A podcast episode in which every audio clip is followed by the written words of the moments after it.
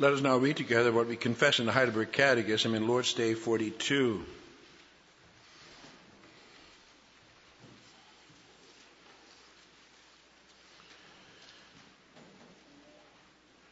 There we find God's word summarized as follows. What does God forbid in the eighth commandment? God forbids not only outright theft and, and robbery, but also such wicked schemes and devices as false weights and measures, deceptive merchandising, counterfeit money, and usury. We must not defraud our neighbor in any way, whether by force or by show of right. in addition, God forbids all greed and all abuse or squandering of his gifts. What does God require of you in this eighth, in this commandment? I must promote my neighbor's good wherever I can and may. Deal with him as I would like others to deal with me, and work faithfully so that I may be able to give to those in need. The concentration this afternoon will especially be on that last sentence of answer 110. In addition, God forbids all greed and all abuse or squandering of his gifts. And also the last part of 111, so that I may be able to give to those in need. After the sermon, we will sing from hymn 13 to stanzas 1, 4, and 5. Beloved congregation of our Lord and Savior Jesus Christ, brothers and sisters, this afternoon we are going to deal with a very sensitive topic. We would rather avoid it. It's too private a matter. And you know what that topic is? It deals with your money, your possessions, the way you spend your money or the way you do not spend your money. And yet it is a necessary topic. For that is what the eighth commandment deals with. It deals with your wallet, with your spending money, with your investment portfolio, with the property that you own. These are very private matters. You would be quite disturbed if at a home visit the ward elder would ask you about your possessions and what you do with them. As far as we're concerned, as long as we give the required amount each month to the church and put some change in the collection bag, we're doing our duty. For the rest, it's none of anybody's business. Don't inquire any further. And yet we must. Why? Because it is the Lord's business. It's His business to hold you accountable for what you do with your possessions. We and everything we own belong to Him. And that is clear already from the preamble to the ten words of the covenant. For how does the Lord God begin the ten words of the covenant? He says, I am the Lord your God. In other words, your God is speaking. And I, the Lord your God, am the one who says, you shall not steal.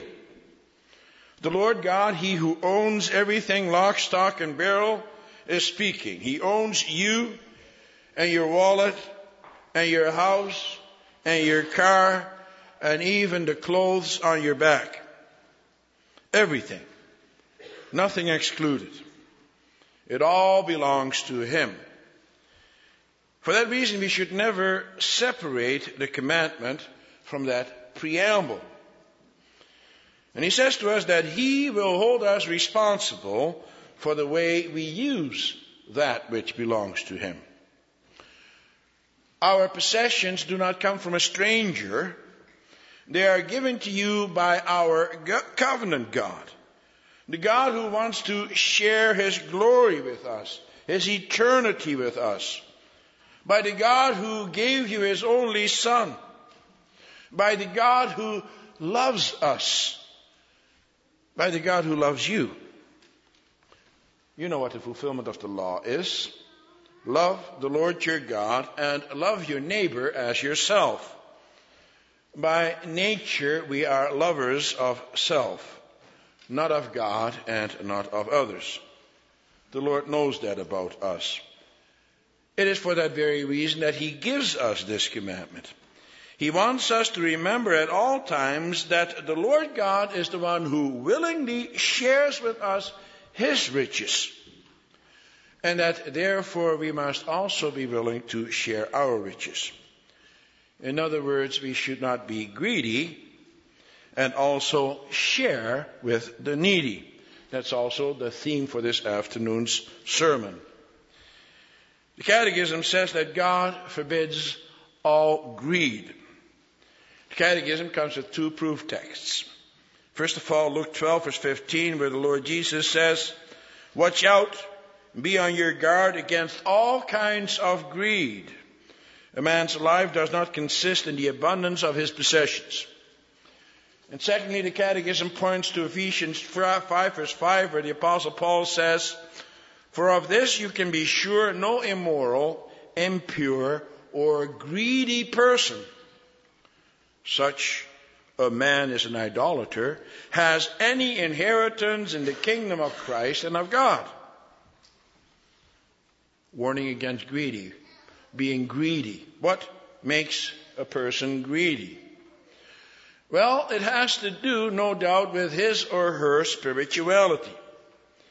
And that's also what the apostle Paul noted with regard to the Corinthians.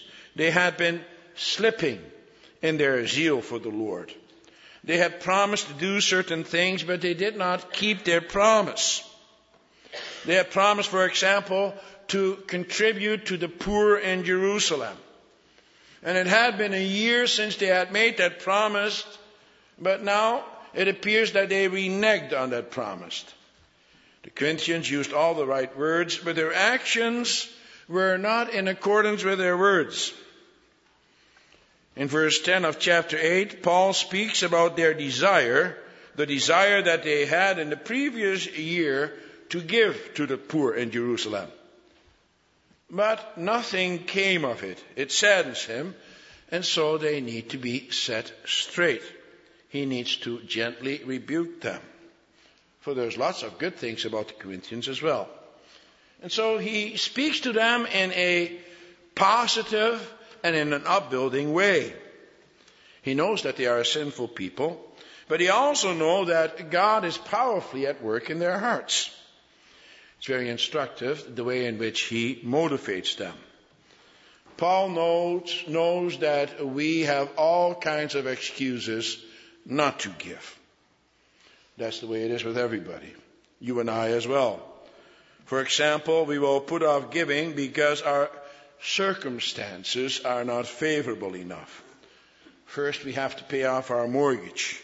Or the market has to be a little bit more secure, and maybe then I'll give some money. Or it would be better if we wait until the kids are out of school. Or let's wait until the business takes off. I can't really make any financial commitments until then. And so the list can go on and on as to the reason why we do not want to give at the moment. You'll have to wait. Circumstances aren't right. The problem, however, does not lie with our specific circumstances, but it lies with our ingrained greed. Paul discovered the same thing with regard to the Corinthian churches. They had a problem with giving. No doubt they made all kinds of excuses. And one of the main excuses would have been their own poverty. They had little or nothing to give. And for that reason, he uses the example of the Macedonian churches. And those were the churches who were in northern Greek, the churches at Thessalonica, Berea, and Philippi. And he tells the Corinthian believers about the difficult circumstances of their brothers and sisters in the Lord of that part in, the, in that part of the country. He says in verse 2 that those Macedonians suffered severe, severe trials. Paul knows what he is talking about, for when he writes this letter, he is actually writing it from Macedonia. He is in the midst of it. He knows their circumstances well. And he knows that from the very start they encountered difficult problems. As soon as they became Christians, they encountered much opposition from their fellow citizens. And when Paul wrote his second letter to the Corinthians, these people were still embroiled in persecution. And because of that persecution, they also suffered all kinds of financial difficulties. These new converts were not rich, on the contrary. As Paul says in verse 2, they were actually extremely poor. Paul uses a word here which refers to someone who has no assets of his own and who has no hope of acquiring them either. In those days, to become a Christian meant extreme hardships. Hardships which you and I can only begin to imagine. In the world of that day, if you wanted to ply your trade, then you had to belong to certain trade guilds. And when you belonged to such a guild, then you were expected to partake in all the activities associated with it. And each guild had its own god, its own idol whom you had to worship. And those new Christians wouldn't do that. And so they lost their jobs. Or they were not able to get a job within a certain trade for which they had been trained. These guilds are not the same as the unions of today, yet they have some similarities.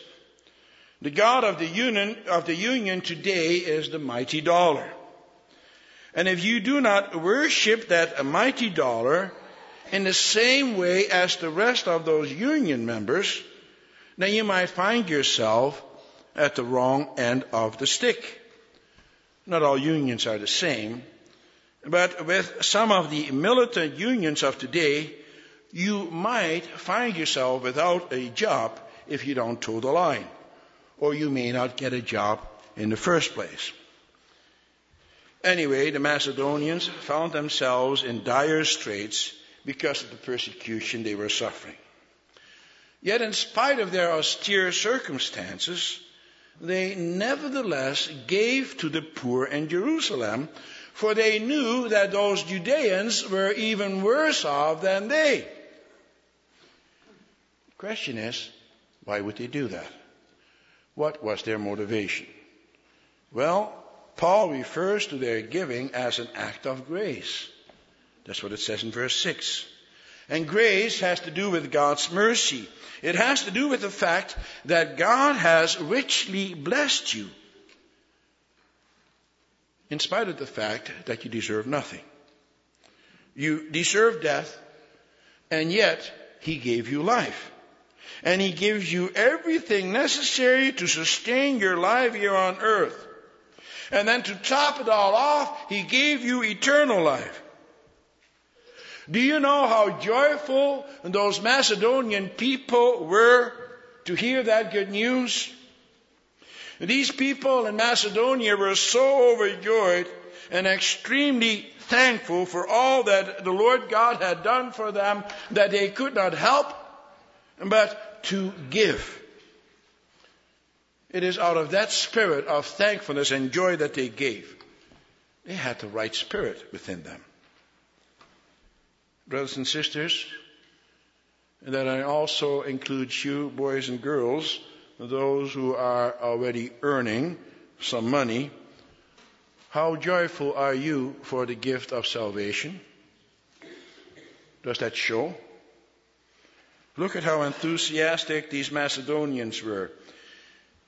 They even begged to be able to give. That's what it says in verse 4. He says that they urgently pleaded for the privilege of sharing in the service to the saints. Can you imagine? Here you have these poor people, and yet they go after Paul to make sure that they can participating in giving to the poor in Jerusalem. They did not want to be left out. They wanted all their fellow brothers and sisters in the Lord to know how deeply they cared. For you see, the problem with the Christian Jews in Jerusalem was well known. They were well aware of it. They knew that if there was anywhere that the persecution came down upon the Christians, it was there. And so those Macedonians wanted to give. Why? Because of the pressure from others? Because Paul urged them to? No, not at all. They gave not because of pressure, but because of grace. They had experienced the grace of God, and God put the right spirit within them. He moved them with His Holy Spirit so that they would also open up their hearts. And when the grace of God opens up your heart, then He will also open up your hands. The one cannot go without the other. The hand is the extension of the soul. And then when you give, you do not give because you figured it out on a cold, inanimate calculator, but because you pondered it in your heart. A heart set on fire by the Holy Spirit. And the Macedonians gave from a warm heart. And now, after having used the example of the Macedonian Christians, Paul gives another example.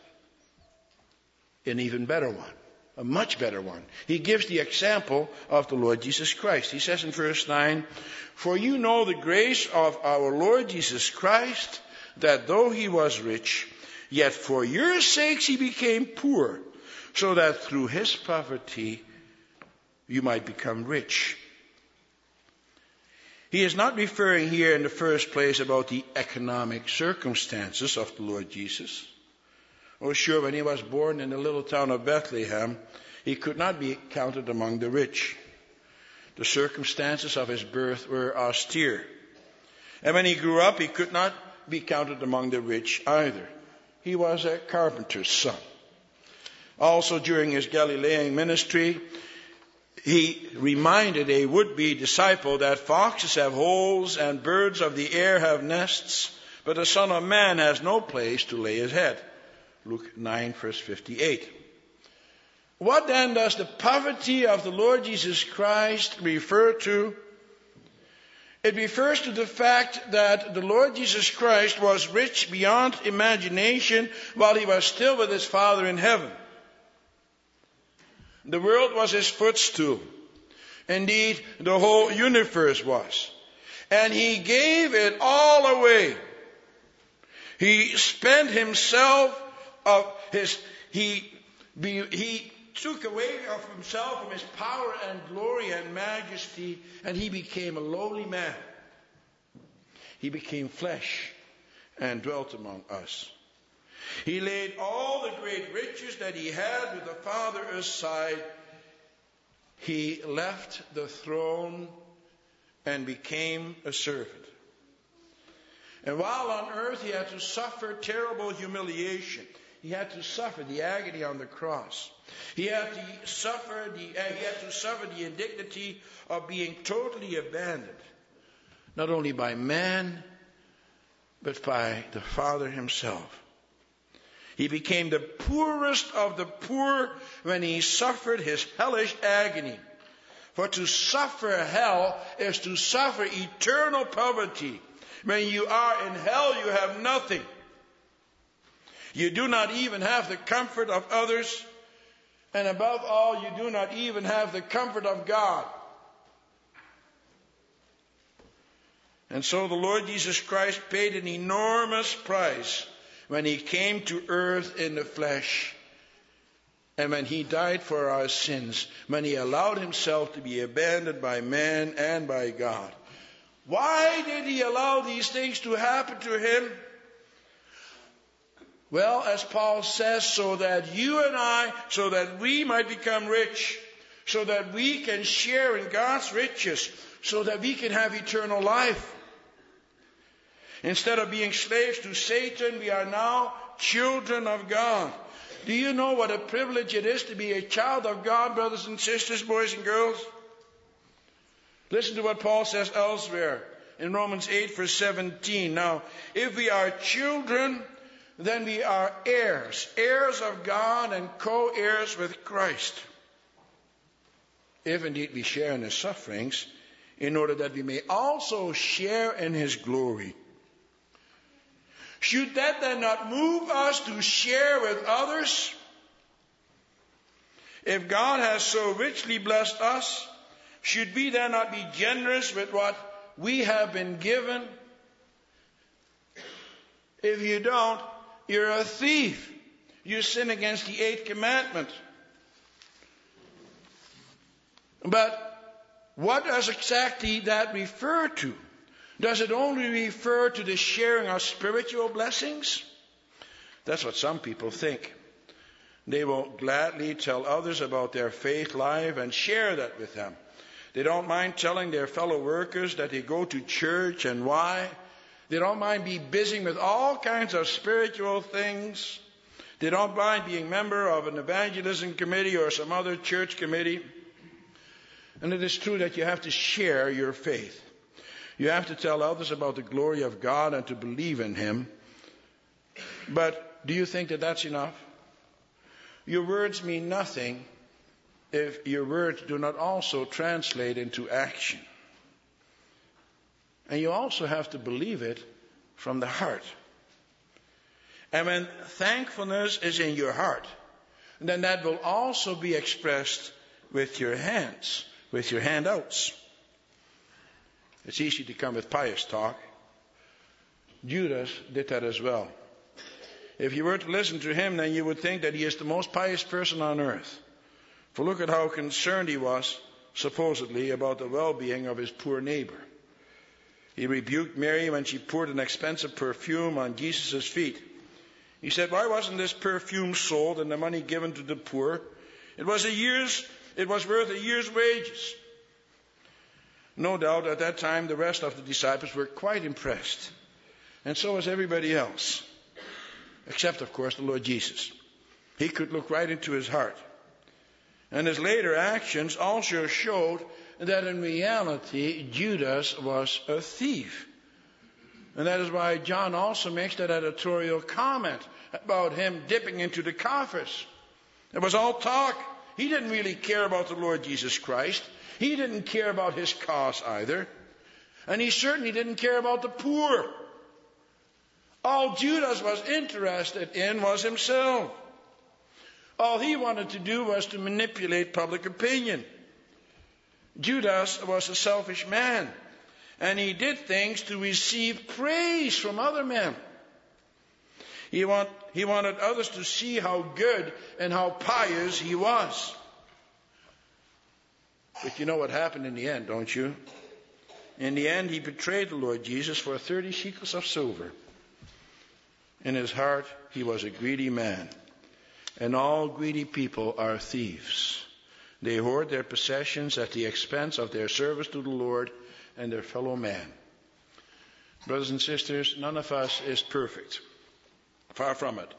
We lack in every way. We could never give in the way that the Lord Jesus Christ did. But we must try.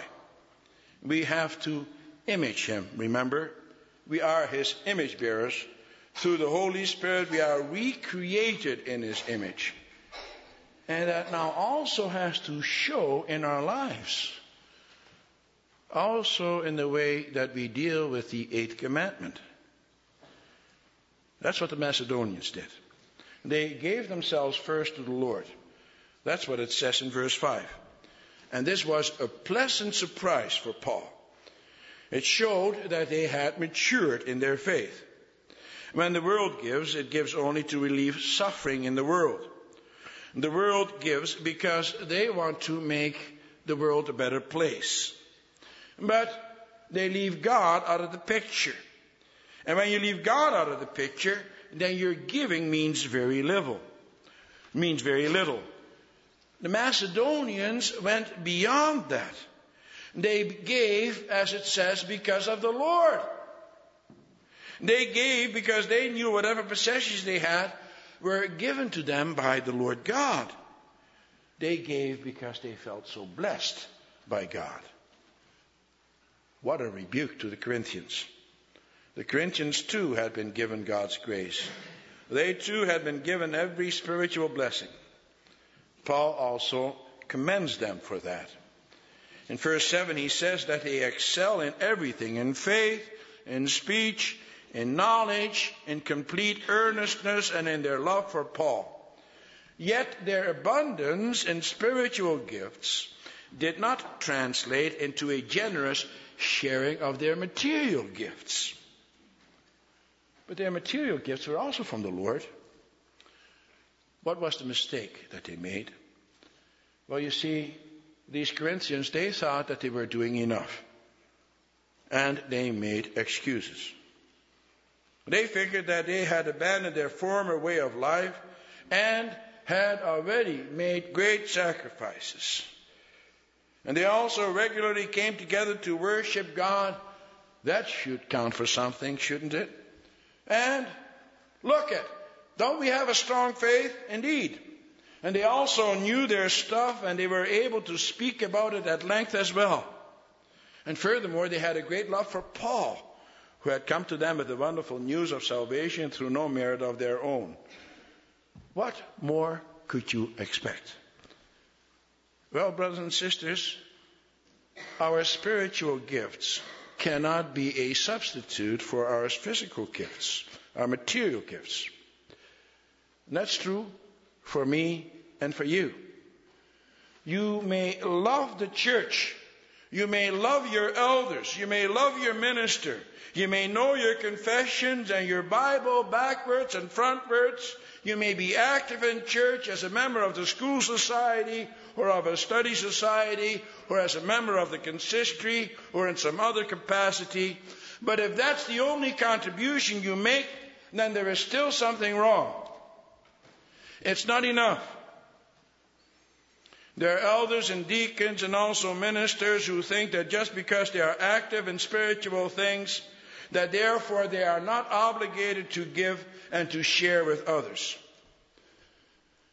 Well, that's not what I hear the Apostle Paul saying here. He actually says the opposite. He says that if you have all kinds of spiritual gifts to impart to others, then you, of all people, should be willing to give even more and be an example to others. It does not say here, however, that you must give beyond your means. No, listen to what it says in verse 13. Paul says, Our desire is not that others might be relieved while you are hard pressed, but that there might be equality. It's not good when others are suffering badly, that when you are better off and you do not help them. Not in order to reverse roles, but in order to share your greater wealth. The Lord Jesus also says that you will always have the poor among you. It's a fact of life. But it should not be so with regard to our brothers and sisters that there are those who are suffering because of financial or other difficulties while others are in abundance. That may not happen in the church of God. Thankfully, as far as I know, this does not happen in this church either. We live in rich times. And therefore, we of all generations should also be generous. We should not be greedy and share with the needy. Not just the needy within the church, who indeed do come first, but also with the needy outside of our church community. As I said in the beginning, we are dealing with a sensitive topic here. We're dealing with your wallet and my wallet. And with some people, if you touch their wallet, you touch their heart. Think about it. To whom does your heart and to whom does your wallet belong? Does it belong to the Lord? Then give generously. If you close your heart to your brother, how can the love of God live within you? Love God and your neighbor as yourself. That's also the fulfillment of this commandment. Amen.